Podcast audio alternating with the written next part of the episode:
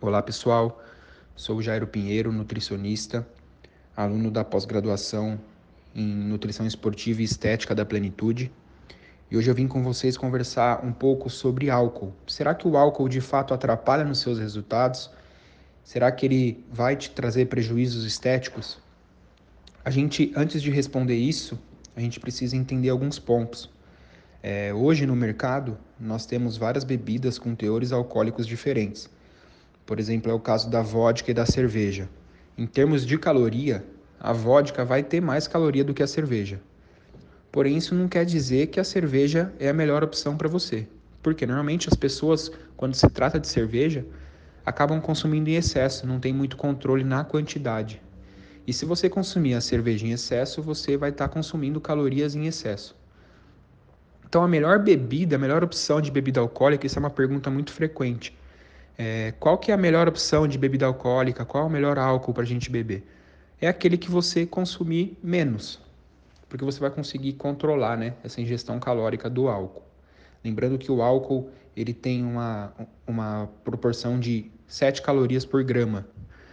Então é uma, é bem calórico também e não vai te trazer benefício nenhum nutricionalmente falando, né?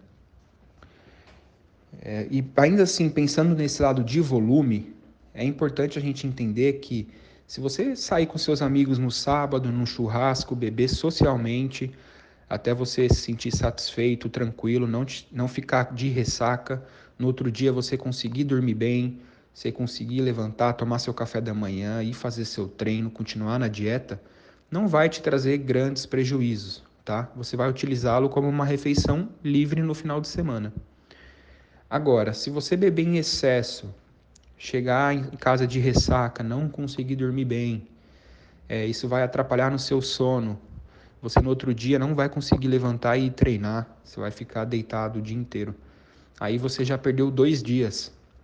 E perdendo dois dias, a gente já tem alguns, algum prejuízo maior, tá bom? É, algumas dicas que eu dou, principalmente para destilados. Então, se você vai beber um whisky, uma vodka, um gin, você já tem a caloria do álcool.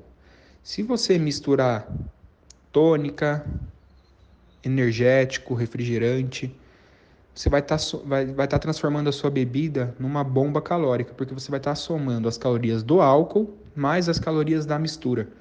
Então, uma dica que eu dou, bem simples, é você utilizar a mistura zero. Então, se vai tomar uma tônica, utilize uma tônica zero um refrigerante zero, um energético zero, a gente tem boas opções no mercado, tá? Outra dica que eu dou é você comer bem antes de sair para beber. Se você já sabe que vai sair à noite para beber, faça uma refeição completa antes, vai te dar mais saciedade, você vai beber em menor quantidade. E a última dica que eu dou é sempre tentar beber água durante o consumo de álcool. Dessa forma você vai estar evitando uma possível desidratação e vai com certeza é, bebendo de forma controlada. No outro dia você vai acordar bem, vai conseguir voltar sua dieta, fazer seu treino, conseguir dormir bem e não vai te trazer grandes prejuízos.